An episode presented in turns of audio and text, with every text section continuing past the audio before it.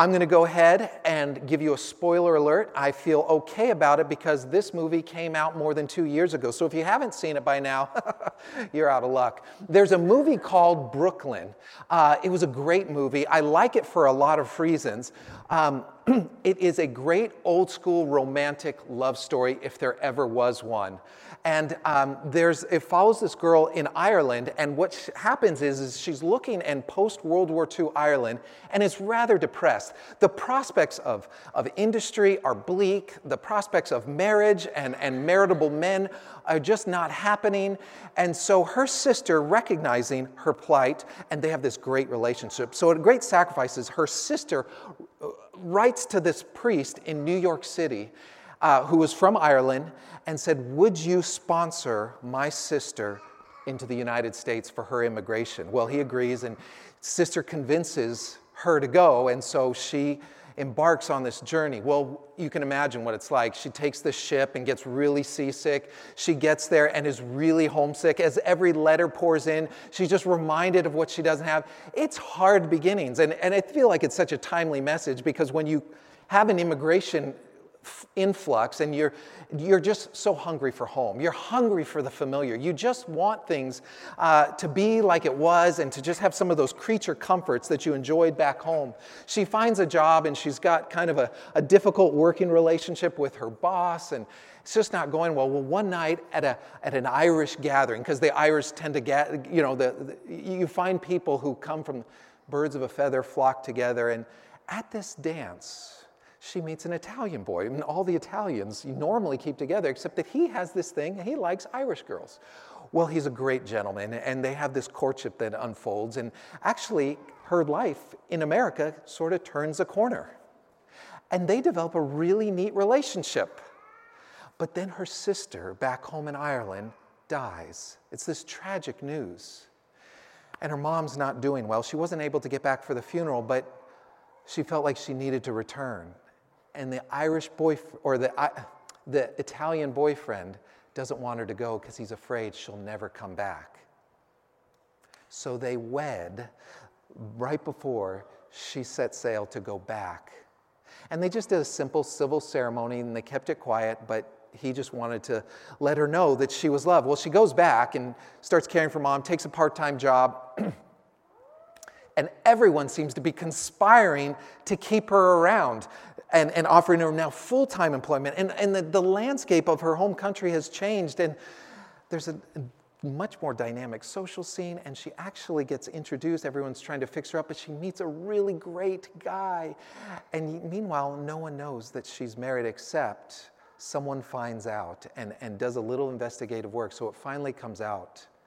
So now she's got two countries that she loves, two men that she's being rather attracted to, and she decides what's best. And the, the end of it is her back in the arms of her secretly wed Italian husband back in America. It is such a good story, but it tells of what happens, I think, with a lot of us is that sometimes we just want to go back to the place that's familiar. Sometimes we want to go back to the place where it's just a little bit easier. And sometimes we associate being familiar with what's being easier. But the reality is, she created two lives for herself. And she couldn't go back to what she had left because what she had left wasn't the same place anymore. Home existed in her mind, but it had changed so much. But what had also changed is she was no longer the same person. So to go back and just resort to life as it was, she was a different person now. And the only thing left to do is move forward. We started a series. And Shannon, did you have some handouts that you wanted to pass out? You can just kind of offer those to the kids and maybe some crayons or something like that. Um, I know you want to listen to me, you guys. And, and Molly, I know you always have these really interesting insights, and your mom tells me what you're learning uh, when Pastor Dave talks. So don't, don't tune me out completely, but if we have some things that you want to pass out, you can do that. Um, so I wanted to do a series. And uh, it's a series that focuses on Lent. And um, let's just color quietly, though, okay? Crowns don't talk. Okay, thanks. Um, uh, the series is called From That Time On because in the scriptures, particularly in the book of Matthew, we have these key moments where Matthew, the writer, at least three times says, From this time on. And what it represents is something has happened that's tying into something that has preceded it. There's a strategic pivot or a shift that Matthew wants us to know about in the ministry and the mission of Jesus. But why I think it's so significant for us is because from that time on, we are often in need of connecting what's happening in our lives with what has happened in the past. And if there's one thing that happens to us most of the time, is that we encounter either great difficulty or even great prosperity, or great confusion. But there's something that we encounter tomorrow, this week, next month, this year that interrupts us in our path. And the thing that we need to do is to be able to connect the dots with what God has been doing all along.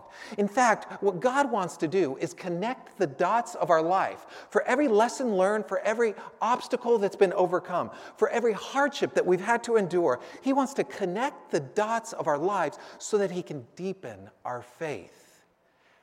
And here's the thing take us further. The last thing He wants us to do is to retreat. The last thing he wants us to do in the face of prosperity or hardship or uncertainty is to cause us to be still. In fact, the great metaphor for faith in all of Scripture is the metaphor of journey. And journey, if, if we say that we're on one, and I believe that we all are, the great metaphor for faith is journey. And journey is always active, never static. It requires next steps. So, if there's one thing that we have to understand about the journey we're on, is that we have to manage our expectations. We have to manage the struggle. We have to manage the prosperity in light of what God's doing. And the only way to do that is to connect what's happening today with what's happened in the past. And if we know God in any way, we understand that God has been faithful through the ages. And one wise gentleman once said to me, when I was trying to discern what the will of God is right here, right now, he says, David, if you could find God in the sequence of your life, it might be more clear what he's saying today. I want to encourage you today. I have a couple of actual points to make. And if you just want to grab a bulletin and take notes and jot some of these things down, because I think this is something that is relatively needed in our lives. Now, we're in a season called Lent. Lent is a time of self denial, Lent is a time of process, Lent is a time to do maybe emotional physical, spiritual inventory as we lead up to Easter and the representation of new life availability for all of us. And I'm not talking about being born again, I'm talking about renewal of all things. I'm talking about being born again and again and again. And so, jot down a couple of things. The first thing I would, you know, obviously I just mentioned is the idea that learning to find God in the sequence has everything to do with connecting the dots of our current circumstances with our past experiences. Because the question is always God, how could you allow this to happen? God, what are you doing today? God, why would you allow this? And what he's wanting to do is connect those dots. So uh, I think this is relatively significant for all of us to consider. The, this is the second time that Matthew writes to us in Matthew 16. And, and what we get is this key turning point, and Jesus now begins to predict his death. So we're in, kind of in the middle. There's 28 chapters in the book of Matthew.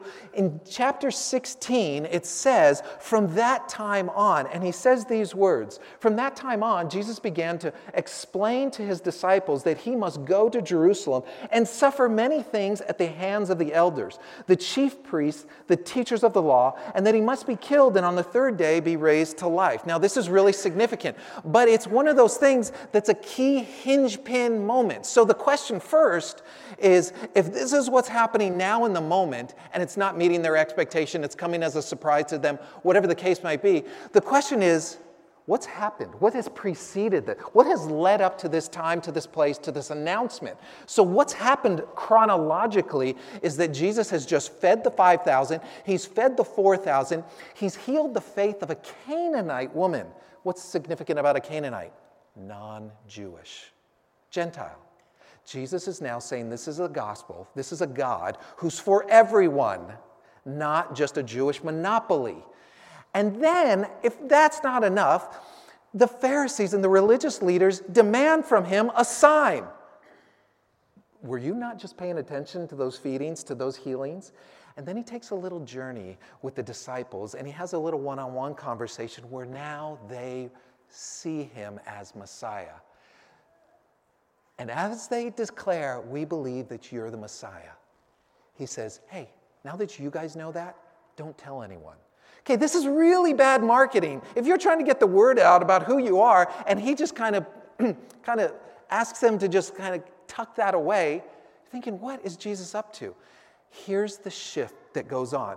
This marks this new emphasis in Jesus' ministry. What's happening now in Matthew 16, from that time on, he's saying to them, he's moving away from teaching the crowds in parables, and he's wanting to teach the disciples really and preparing them for not only his coming suffering, but his death and ultimately his physical absence. Is this basic spiritual parenting 101?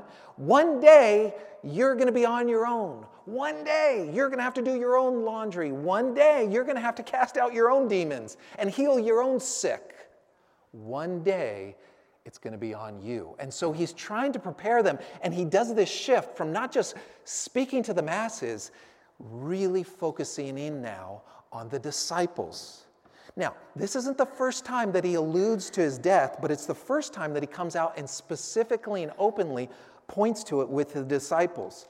And the, the idea is the time for symbols and veiled illusions about his ultimate departure because of his death resurrection, and ascension is over. Now he's going to speak more plainly about the things to come. And now, this is where it gets kind of rubber meets the road. This is where people start to see things and light bulbs are coming on, and they don't always like what they're hearing. So, the first observation I can make from this time on is this when we connect what's happened in the past with what's happening right now in front of us, Maybe the first thing we can say is suffering can be our greatest teacher. If there is a word that you might need to hear today because you're in a struggle right now, it's understand this. I think suffering and struggle is a greater teacher than prosperity and ease. Could I get an amen? I mean, who's had this experience, right? We go, oh, that was a lesson learned. I wish I could have taken that advice earlier or something. The idea is we might never want to experience it again, but if we're honest, we can look back over the greatest difficulty of our life and go, huh, I would never want to go through that again. But I learned. Wisdom was gained, redemption was experienced, God was made known, and somehow our faith might have even grown without even realizing it because we've seen the faithfulness of God. See, what we're doing from that time on is we're trying to connect what's happening today with what God has been doing all along. What we're doing tonight, friends, is finding God in the sequence of our life. And the first thing I would suggest to you is that we can find, realize that struggle can be our greatest teacher. Now, Jesus teaches the disciples about what must happen, and they completely misunderstand him because there was the most popular comment of the expectation of Christ that they would gain in his presence of messiahship Jewish sovereignty, that they would gain maybe more land because that's what they had before Rome came to power, that they would be able to maybe have some financial and political and, and, and other kind of establishment. And here comes Jesus talking about suffering and death. So the expectation wasn't being met, and they kept having this misunderstanding. So the question is, is what is it that we expect of God?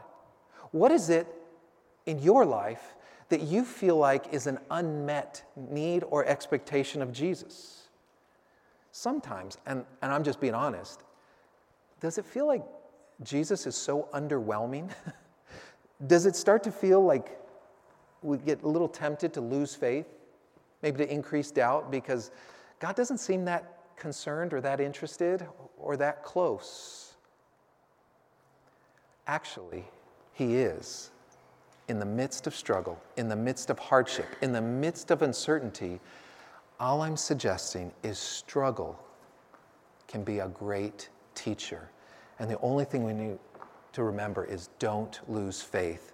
God's here, whether we see him, sense him, or not. He's present. So let me just go on because there's this conversation that unfolds. So when Peter, who's always kind of been the loudmouth, hears this word, Peter says, and he pulls Jesus aside. You can almost hear him come on a bro to bro talk. And, and Peter says these words Peter took him aside and he began to rebuke him. Never, Lord.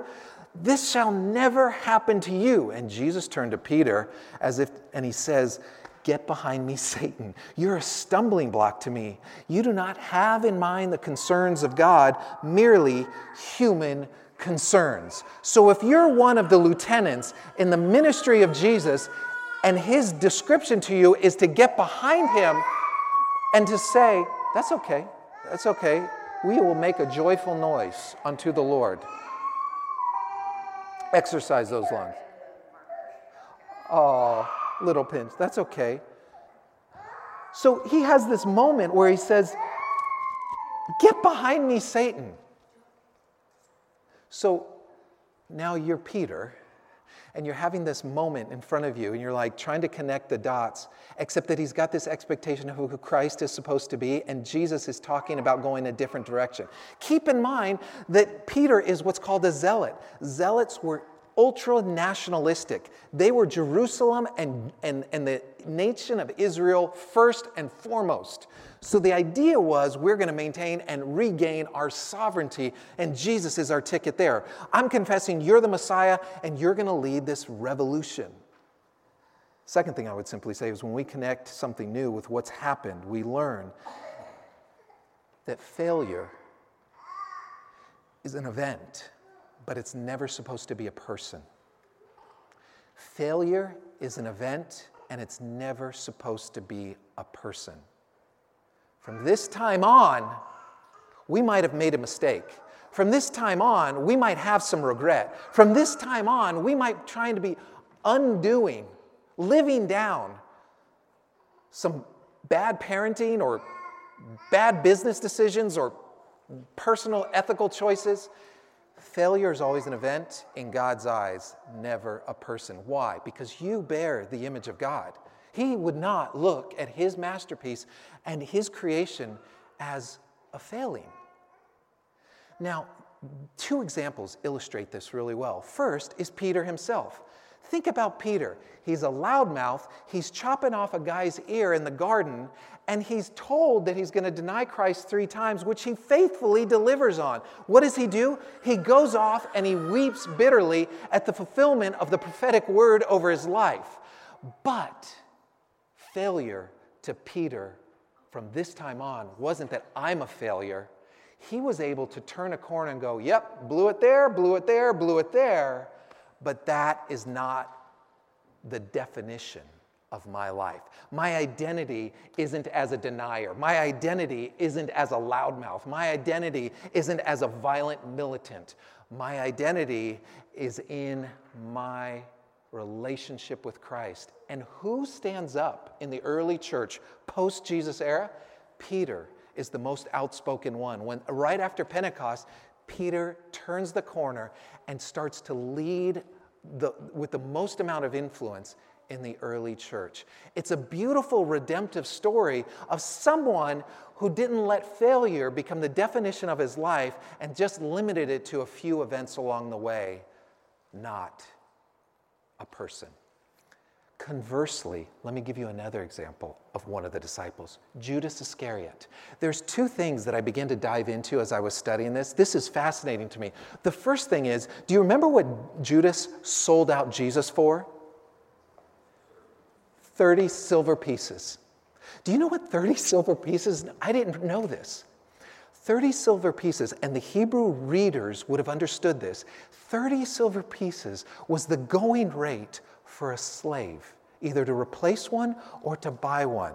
So when he brokers this deal with the religious establishment, the Hebrew readers would have understood that the master that he's given his life to, he's selling out for what a, cheaply, for what amounts to slave replacement. I've never known that. But that puts things in a whole different context. Now, the second thing that's really interesting about this is some scholars believe that Judas, like Peter, was also a part of the Zealot clan because of his name, Judas Iscariot. Here's what I'm thinking that when Judas is listening to Jesus' predicting his death, his suffering, He's going, whoa, whoa, whoa, whoa, whoa. The trajectory of Israel is always upward, not downward. So when you come speaking a language of your demise, your surrender, that's not what we zealots believe. I think it came to the point where he's like, whoa, whoa, whoa. Have you ever been at work and you see the trajectory and you're like, I can't stay at this place any longer? I see where this is going. I see the layoffs coming. I'm next. Or you see the corruption or the unethical behavior and you're like, I'm getting off crazy train, right? What, what I think happened to Judas is, is he was buying into the messiahship of Jesus until Jesus start. From this time on, he couldn't process the information. And so what happened to Judas? He defined that failure was a person because ultimately, at Jesus' crucifixion, he goes off and he takes his own life. Judas never learned that failure is an event, not a person. And he couldn't forgive himself. His grief overcame him. See, mistakes will be made, and God knows it failure and shortcomings are actually allowed because of His Son and His grace. But in God's eyes, failure is not supposed to be a person. Please, please build that into your theology. Please build that into your understanding of who you are in light of who Christ is. The third thing I would simply say is this um, well, this is the last part of that passage out of um, Matthew 16. Then Jesus said to his disciples, Whoever wants to be my disciple must deny themselves, take up their cross, and follow me. For whoever wants to save their life will lose it, but whoever loses their life for me will find it. See, when Jesus predicts his own death, and he confuses some and, and really disappoints many, he illustrates that new life can be found in surrender.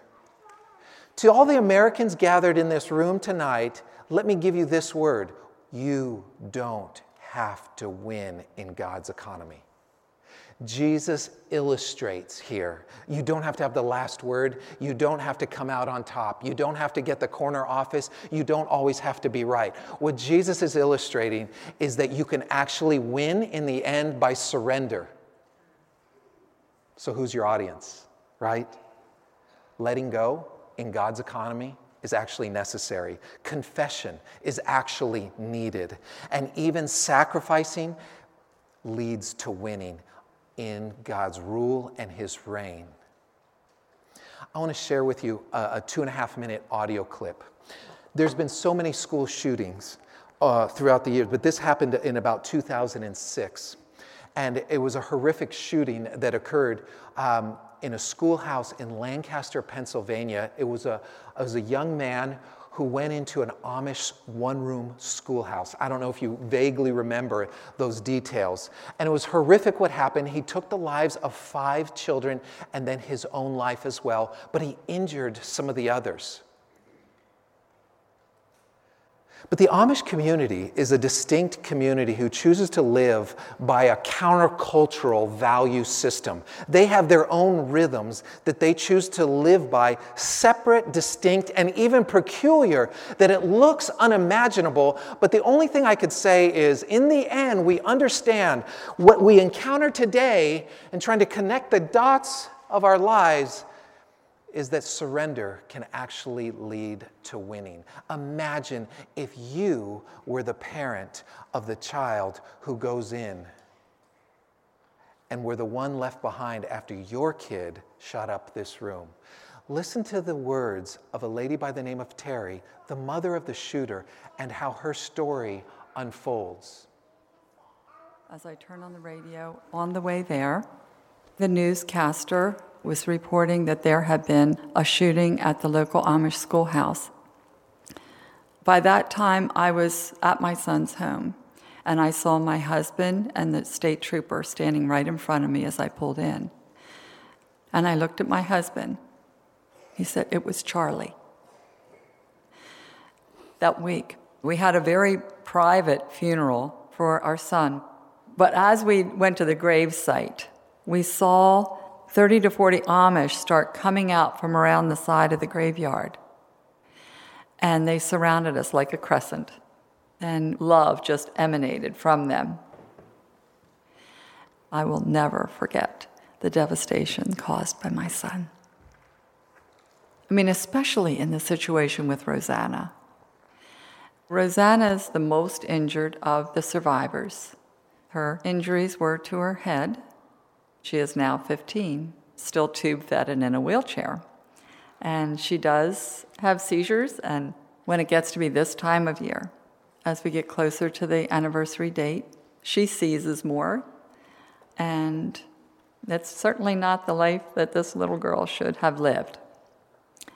So I asked if it would be possible that I might come and help with Rosanna once a week. So I read to her, I bathe her, dry her hair.